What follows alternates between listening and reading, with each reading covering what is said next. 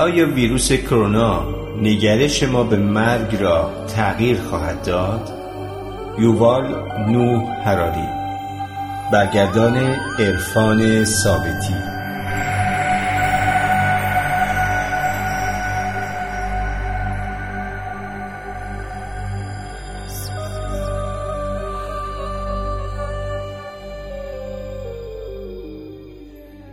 دنیای مدرن مبتنی بر این باور است که انسانها می توانند مرگ را بفریبند و بر آن غلبه کنند.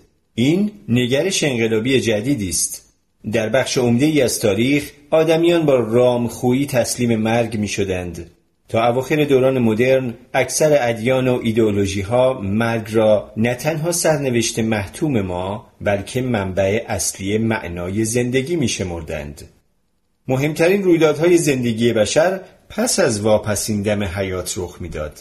تنها در آن وقت بود که انسان به اسرار واقعی زندگی پی می برد. تنها در آن هنگام بود که آدمی به رستگاری جاودانی دست میافت یا به عذاب ابدی دچار می‌شد.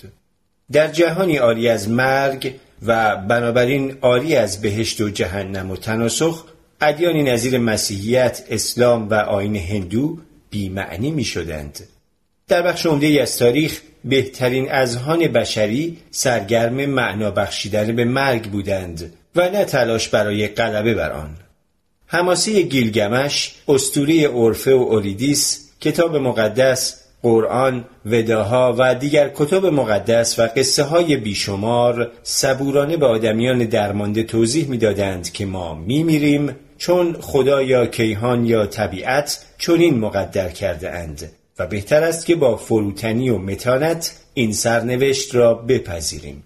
شاید روزی خداوند با عمل مابعد و طبیعی عظیمی مثل رجعت مسیح مرگ را از میان بردارد. اما بی تردید سازماندهی کردن چنین انقلابی در توان آدمیان نبود. سپس نوبت به انقلاب علمی رسید. برای دانشمندان مرگ حکمی الهی نیست. صرفا مشکلی فنی است. انسانها به فرمان خدا نمی میرند بلکه به علت نوعی نقص فنی از دنیا می روند. قلب از جاری کردن خون باز می ایستد. سرطان کبد را از بین می برد. ویروس ها در ریه ها تکثیر می شوند. و چه چیزی عامل این همه مشکلات فنی است؟ دیگر مشکلات فنی. قلب از تپش باز می ایستد چون اکسیژن کافی به عضله قلب نمی رسد. سلول های سرطانی در کبد گسترش میابند چون تصادفا نوعی جهش ژنتیکی رخ داده است. ویروس ها در ریه ها جا خوش می کنند چون یک نفر در اتوبوس عطسه کرد. پای هیچ چیز مابعد و طبیعی در میان نیست. و دانشمندان عقیده دارند که هر مشکل فنی راه حل فنی دارد. برای غلبه بر مرگ لازم نیست که منتظر رجعت مسیح بمانیم دو دانشمند می توانند این کار را در آزمایشگاه انجام دهند در حالی که به طور سنتی پرداختن به مرگ در حیطه تخصص کشیش ها و متعلهین سیاه جامه بود اکنون دانشمندانی به آن می‌پردازند که روپوش سفید بر تن دارند و در آزمایشگاه تحقیق می کنند. اگر تپش قلب بگیریم می‌توان با زربانساز قلب آن را تحریک کرد یا حتی پیوند قلب انجام داد. اگر سرطان بگیریم می‌توان با پرتو درمانی آن را از بین برد. اگر ویروس ها در ریه ها تکثیر یابند می‌توان با مصرف داروهای جدید آنها را مهار کرد. البته فعلا نمی‌توانیم همه مشکلات فنی را حل کنیم اما داریم تلاش می‌کنیم. بهترین اذهان بشری دیگر وقتشان را صرف معنا بخشیدن به مرگ نمی کنند در عوض به تلاش برای افزایش طول عمر مشغولند. آنها سرگرم تحقیق درباره نظامهای میکروبیولوژیک، فیزیولوژیک و ژنتیکی اند که عامل بیماری و کهنسالی به شمار می روند. آنها مشغول تولید داروهای جدید و ارائه درمانهای انقلابی اند. تلاش انسان برای افزایش طول عمر به طرز چشمگیری موفقیت آمیز بوده است. در دو قرن گذشته میانگین امید به زندگی از کمتر از چهل سال به هفتاد و دو سال در کل دنیا و بیش از هشتاد سال در بعضی از کشورهای پیشرفته افزایش یافته است. میزان مرگ و میر کودکان فوق العاده کاهش یافته است. تا قرن بیستم دست کم یک سوم از کودکان هرگز به دوران بزرگسالی نمی رسیدند و معمولا به بیماری های مثل اسهال خونی، سرخک و آبله مبتلا می شدند. در انگلستان قرن هفدهم از هر هزار نوزاد حدود 150 نفر در همان سال اول جان خود را از دست می‌دادند و تنها حدود 700 نفر از آنها به 15 سالگی می رسیدند. امروز از هر هزار نوزاد انگلیسی تنها پنج نفر در سال اول زندگی جان خود را از دست می دهند و 993 نفر از آنها به 15 سالگی می رسند. در کل دنیا میزان مرگ و میر کودکان به کمتر از 5 درصد کاهش یافته است. تلاش آدمیان برای حفظ جان و افزایش طول عمر چنان موفقیت آمیز بوده که جهانبینی ما به شدت تغییر کرده است. در حالی که ادیان سنتی زندگی اخروی را منبع اصلی معنا می‌دانستند از قرن هجدهم به بعد ایدئولوژی هایی مثل لیبرالیسم سوسیالیسم و فمینیسم اصلا به زندگی پس از مرگ توجه نکردند. وقتی یک کمونیست میمیرد دقیقا چه اتفاقی برایش رخ می‌دهد؟ بعد از مرگ چه بر سر یک سرمایهدار میآید؟ برای یک فمینیست چه اتفاقی رخ می‌دهد؟ جستجو در آثار کارل مارکس، آدام اسمیت یا سیمون دوبوار برای یافتن پاسخی به این پرسش ها بیفایده است. تنها ایدئولوژی مدرنی که همچنان به مرگ اهمیت می دهد ناسیونالیسم است.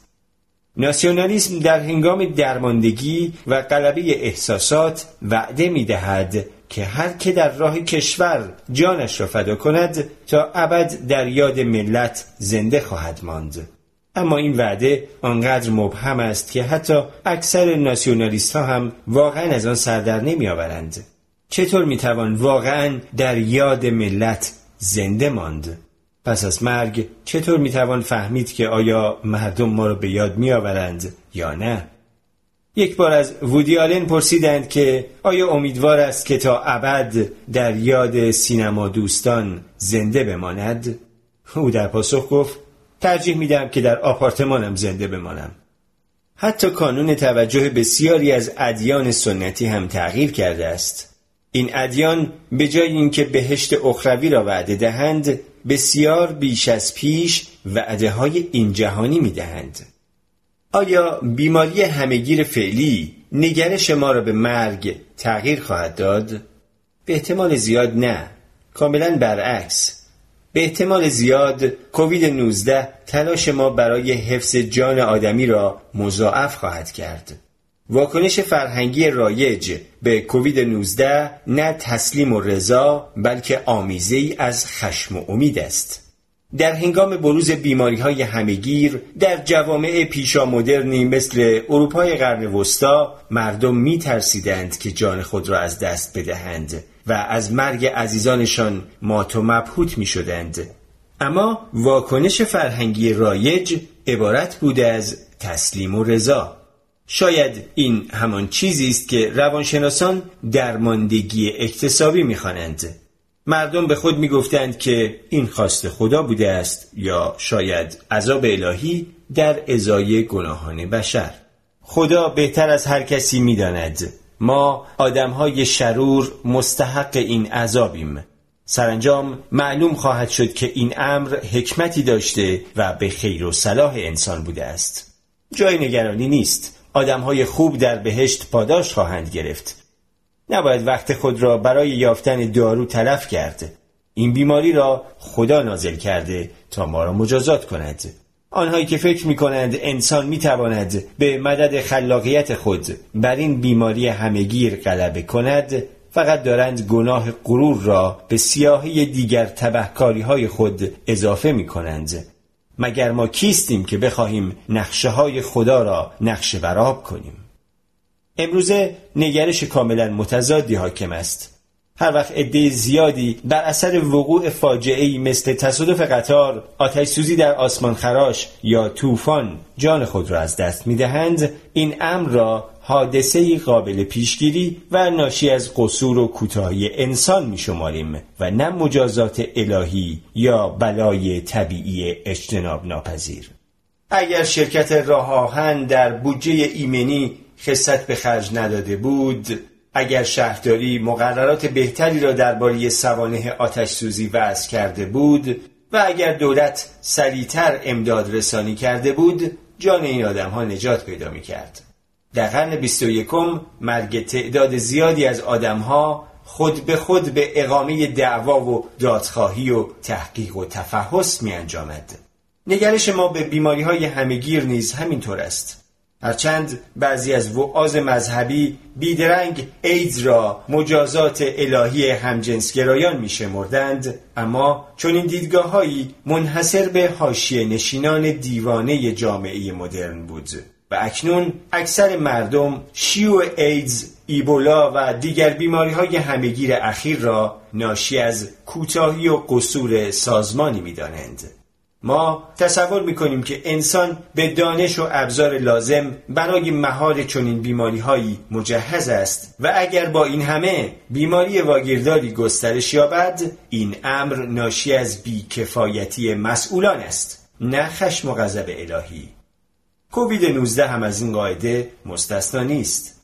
هنوز در بهبوهه این بحران به سر می‌بریم اما هر کسی دارد تقصیر را به گردن دیگری میاندازد. کشورهای مختلف یکدیگر را متهم می کنند. سیاستمداران رقیب مسئولیت را مثل نارنجک بیزامن به سمت یکدیگر حواله می دهند. علاوه بر خشم امید هم موج می زند.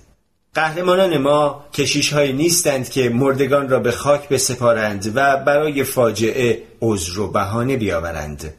قهرمانان ما پزشکان و پرستارانی هند که جان آدمها را نجات می دهند. و ابر قهرمانان ما دانشمندانی هستند که در آزمایشگاه ها مشغولند. درست همانطور که سینما دوستان می‌دانند که اسپایدرمن و واندر وومن سرانجام بر آدم بدها غلبه خواهند کرد و جهان را نجات خواهند داد ما هم کاملا مطمئنیم که ظرف چند ماه شاید یک سال آزمایشگاهیان درمانهای مؤثر و حتی واکسن کووید 19 را پیدا خواهند کرد. آن وقت به این ویروس نکبت نشان خواهیم داد که چه کسی سرور و ارباب این سیاره است. همه از کاخ سفید گرفته تا وال استریت و بالکن خانه ها در ایتالیا می‌پرسند واکسن کی آماده خواهد شد؟ کی؟ نه اینکه آیا واکسن آماده خواهد شد؟ وقتی واکسن آماده شود و این بیماری عالمگیر از بین برود بشر چه در عبرتی خواهد گرفت؟ به احتمال قوی خواهیم فهمید که باید بیشتر در حفظ جان آدمها سرمایه گذاری کنیم. باید بیمارستان ها، پزشکان و پرستاران بیشتری داشته باشیم. باید دستگاه های تنفس مصنوعی، روپوش های محافظ و کیت های آزمایش بیشتری ذخیره کنیم. باید مبالغ بیشتری را به تحقیقات مربوط به عوامل بیماریزای ناشناخته و درمانهای جدید اختصاص دهیم. دوباره نباید گیر شویم. بعضی ممکن است بگویند که این حرف نادرست است و این بحران باید به ما فروتنی بیاموزد. به نظر آنها ما نباید اینقدر به توانایی خود برای مهار کردن قوای طبیعت اطمینان داشته باشیم. بسیاری از این مخالفان ذهنیت قرون وسطایی دارند و هرچند فروتنی را موعظه می کنند اما صد درصد مطمئنند که حق با آنهاست. بعضی از آدمهای متعصب نمی توانند جلوی خودشان را بگیرند. کشیشی که جلسات هفتگی مطالعه کتاب مقدس را برای اعضای هیئت دولت دونالد ترامپ برگزار می کند این بیماری همگیر را مجازات الهی همجنسگرایی خوانده است. اما امروزه حتی متولیان سنت هم به جای کتاب مقدس به علم اعتماد می کنند. کلیسای کاتولیک به مؤمنان دستور می دهد که به کلیسا نروند. اسرائیل کنیسه ها را تعطیل کرده است. جمهوری اسلامی ایران مردم را از حضور در مساجد منع کرده است. برگزاری مراسم عمومی در همه معابد ممنوع شده است. همه اینها علتش این است که دانشمندان محاسباتی انجام داده و توصیه کردند که اماکن مذهبی تعطیل شود.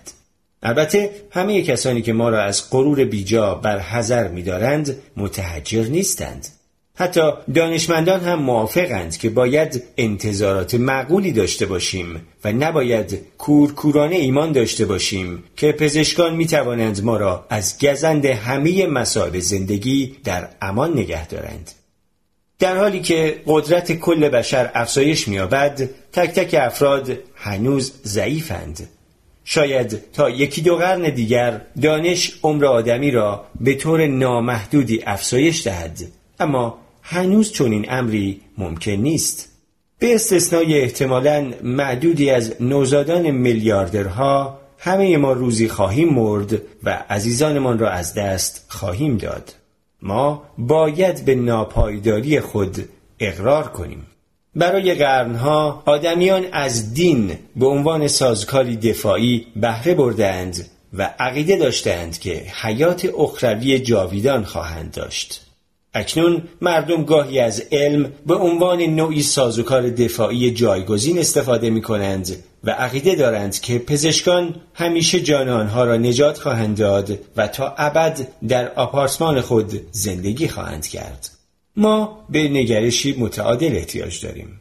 باید به علم اعتماد داشته باشیم که از پس بیماری های همهگیر برخواهد آمد. اما در این حال باید میرایی و فناپذیری خود را بپذیریم. بحران کنونی ممکن است بر آگاهی بسیاری از افراد از ناپایداری زندگی انسان و دستاوردهای بشر بیافزاید. با وجود این کل تمدن مدرن ما به احتمال زیاد مسیر متفاوتی را در پیش خواهد گرفت. حال که این تمدن به ضعف و شکنندگی خود پی برده است در صدد تقویت قوای دفاعیش برخواهد آمد. بعید می‌دانم که پس از رفع بحران فعلی بودجه دپارتمان های فلسفه افزایش یابد. اما شرط میبندم که بودجه دانشکده های پزشکی و نظام های مراقبت درمانی به شدت افزایش خواهد یافت. شاید این بهترین چیزی است که می‌توان انتظار داشت. دولت ها به هر حال در فلسفه تبهر ندارند. این حوزه تخصصی آنها نیست. دولت ها واقعا باید بر بهبود نظام های مراقبت درمانی تمرکز کنند. این وظیفه افراد است که فلسفه را بهبود بخشند. پزشکان نمی توانند معمای وجود را برای ما حل کنند اما می توانند برای ما وقت بیشتری بخرند تا با این معما کلنجار برویم. این دیگر به خودمان بستگی دارد که با این وقت چه کار کنیم.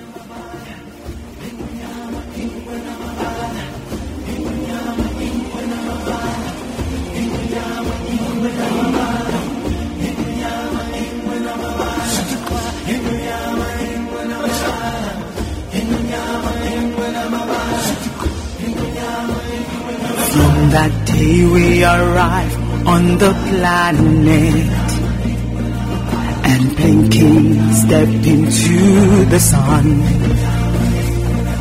There's more to see than can ever be seen, more to do than can ever be done. There's far too much to take in here to find than can ever be found. By the sun rolling high through the sapphire sky, keeps great and small on the endless round. Is the circle of life, and it moves